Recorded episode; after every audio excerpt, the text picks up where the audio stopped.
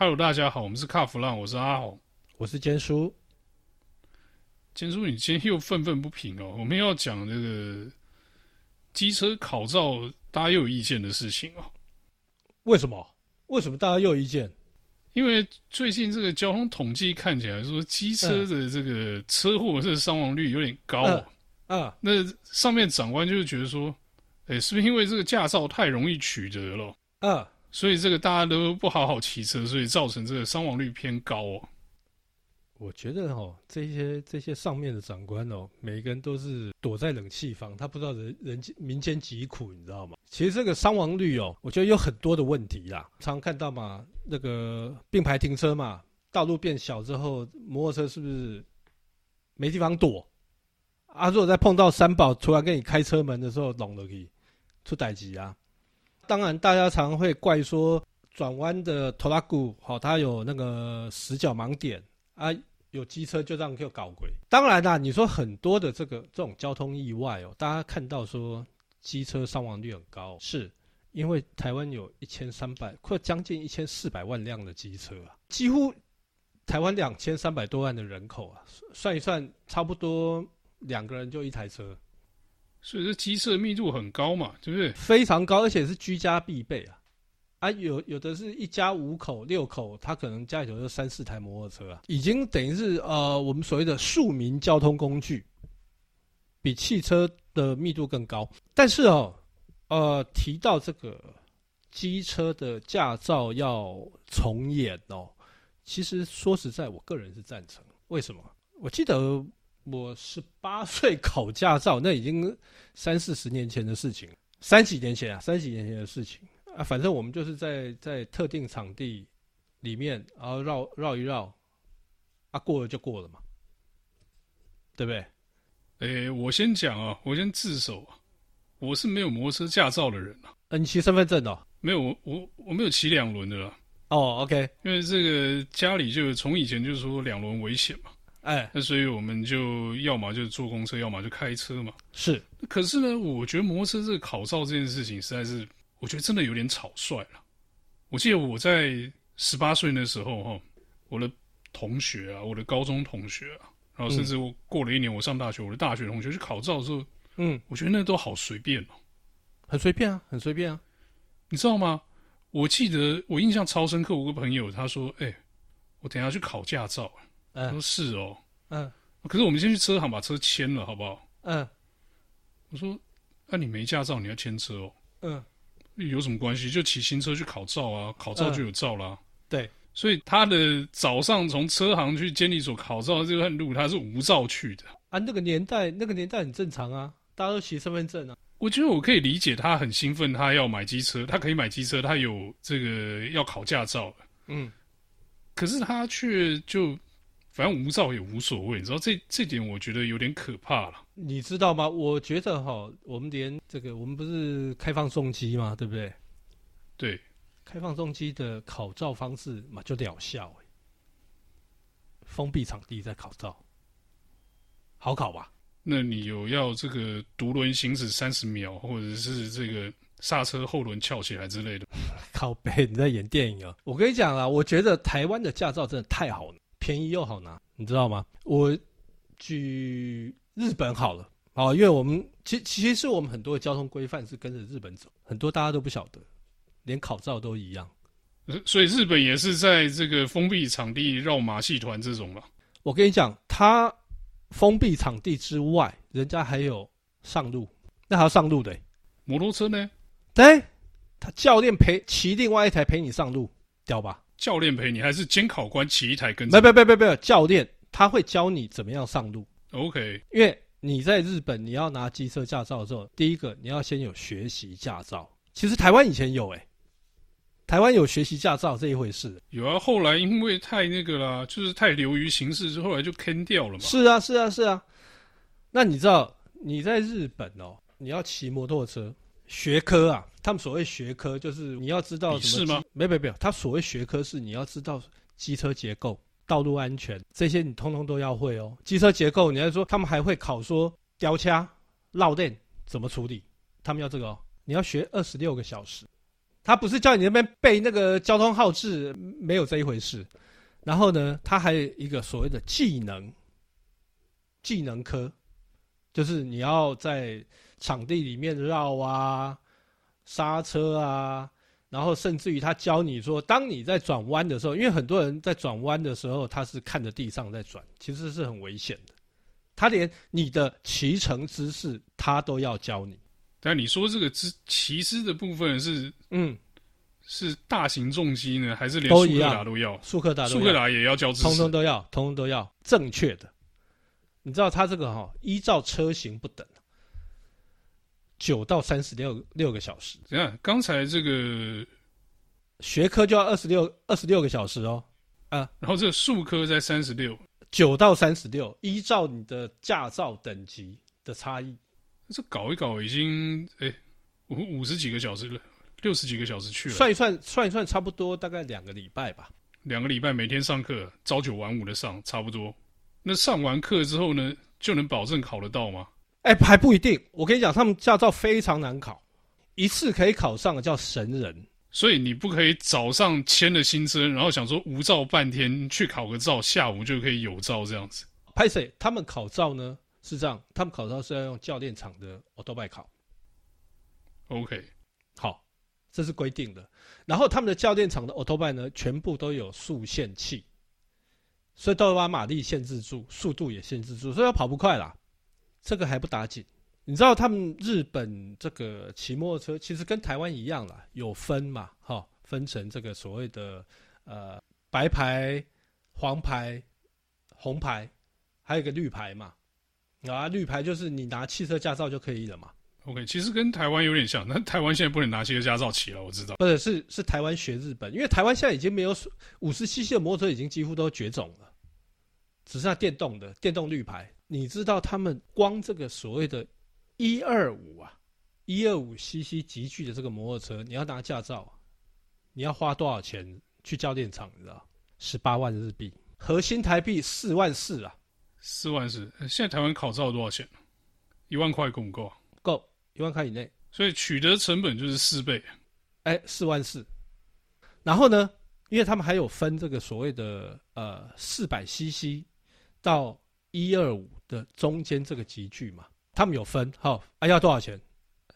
哎，比较便宜，十五万日币，台湾三台币三万七，台币三万七，那你就四百 CC 以下喽，你通通可以骑哦。好。那他们最憧憬的这个七百五的，哦，等于四百 CC 以上啦，因为他们都喜欢有有的跑长途的，他们喜欢骑这种比较大台的，就我们所谓的红牌啊，你知道花多少钱？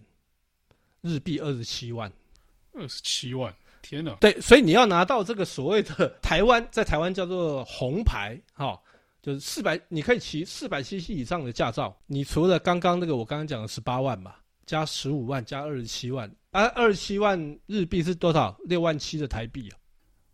你说要拿到，该不会是要从小商一直考小型、中型、大型这样考上去？是，而且要有时间哦。你中间啊，比方说你小型的到到这个中型的，你中间要隔多久？哦，要持有一定的时间，对对，对，不能连续把它考完这样子。不行不行，台湾也是哈、哦。那你看哦，你想要拥有所谓的。这个红牌就四百 CC 以上，你想要骑七百五的可以啊，一关一关慢慢来。所以你要先花，哎，我现在花讲的是台币哦，先花台币四万四，然后再花台币大概三万七，最后再花个六万七，该管。所以你一张驾照差不多要十五万呢、啊。对啊，所以我想去湘南骑个 Z Two 的话，要有牌要搞十几万啊。对，对，十几万哦。而且这个是你一次考过哦，这是一次考过哦，因为你每一次没考过在考的时候，当然你这个学习的这个不用了，可是每一次去考的时候都要一笔费用嘛，是规费嘛。OK，这是规费而已，是不用不用缴全额就对了。所以我跟你讲，为什么这个日本，大家会觉得说，哦，日本机车大国，可是骑摩托车的人少。当然他们有一些时空背景，哦，因为。现在他们骑摩托车的人也越来越少，因为他们大众运输越来越方便，都会区里面，他们对机车的限制也蛮多的。另外一个啦，因为现在日本现在骑不管骑车也好，开车的人也好，都越来越少。我觉得这跟他们的高龄化有点关系啊，有点关系，有点关系。对，年纪大了不太想开车或是骑车是有可能的嘛？哦，那那你就错了。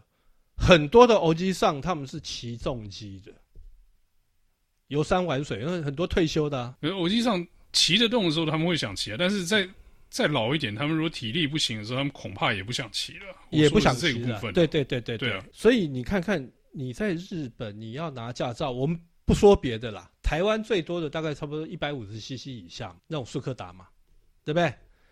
哎，一百五十 CC 以下，好了，我们就把它归类在这个一。呃呃，这个一百二十五，日本的一百二十五 CC 好了，取得成本，你要先付四万四。哎、欸，我觉得这个四万四是有道理，嗯，因为这等于是说你入门的第一道门槛嘛，对不对？嗯，嗯那你要学的东西也特别多嘛，是，他们教的很仔细哦，术科跟学科应该都还蛮繁琐的。如果再讲到美国好了，哦，我那时候去美国。也考了考了机重机驾照，你知道那个美国的那个考官呐、啊，他那时候把油管拔掉，油门线拔掉，叫你推车回家哦。没有，他跟我讲说，现在这台车哪里有问题？这只是一题而已，这个是实际的，实际要考。然后有的是会把那个火星塞的接头拆掉，啊，你发车发不动啊，他会跟你讲你要检查。这是实在有趣，其实，在台湾考照，我想应该没有这些招吧？没有，你就是完全就就是在场地里面，然后绕绕绕绕绕绕完之后就结束，然后他就叫你过那个什么独木桥，独木桥这些，其实他台湾在场地内这些东西，在日本全部都有。好，所以也不算是特别的规矩，就对了。不算，但是它多了一个上路，教练会陪你上路。因为你终究你考有了驾照，你总是要上路嘛。对，所以他们会实际的这样去做练习，然后教练呢会跟你讲说：“哦，你在什么时候这个要换挡啊？你这个要压车的时候要怎么压？”他们都会教，教的很仔细。所以没想跟没想到吧？我觉得啦，台湾的这个道路驾驶这一块都。就是流于形式啊！说真的，我记得以前考汽车的时候，这个道路驾驶就就很糟嘛。对，摩托车的部分，我想就更不要讲，因为摩托车的这个有有所谓驾训班嘛，好像重机有了，一般情形好像没有啊。对对有有情形也有，有有有有有有有。但是但是我但是有所谓的上路吗？没有，我之前有问过了，我之前有问过，哎、欸，我们汽车路考也读了好久，才后来才有汽车路考。也是这几年的事情而已啊，对不对？那我之前我有问过了，那个交通部相关单位的一些长官呢、啊，他们是说，因为台湾哦，那个道路环境哦比较复杂，这个怕到时候考生哦在路上考试会有危险。等一下，干一些攻杀小，干不是啊，是他在攻杀小啦，不是我啦，这一定要吐槽的、啊。嗯，路上的环境比较复杂，怕考生上路危险。对。啊，你考到驾照以后，你不是要上路面对这些危险吗？是。啊，你教的时候不教他，等到发了驾照以后，让他自己去面对这些危险，然后最后才发现说，哎，怎么我们死亡率偏高？这这什么蛋生鸡，鸡生蛋？所以呀，所以阿红，你有没有发现，我们其实很多的道路上面会有那个黄色的警告标识、警告牌，有没有？此附近，哦，你说上次我们试车拍下来那个，对对对对对，此附近为什么路考路考什么什么什么道路考试路段哦，请大家要礼让，我得礼让嘞。进京赶考，旅店要优惠你就对了，是是这种概念吗？欸、不，我觉得这个是是就是叫大家要礼让啊，不要让这些学员出事情。那我觉得这个政府的做事情哦。就怕事，其实就怕事，所以难怪一堆人。其实我觉得这个会造成考生他们一种很错误的观念。我上路，大家就要让我，为什么？哎，我当初在路考的时候，因为大家都要让我啊，大家要让我啊，所以他等到他拿到驾照之后，他发现大家要让我，其实这是一个很很糟糕的观念。哦，这个我觉得是针对是汽车的部分。那万一哪一天机车也是跟你来这一套的时候，那天下大乱了。所以难怪台湾用路人哦，我相信绝大部分用路人的水准是高的，但是很多人是很自私。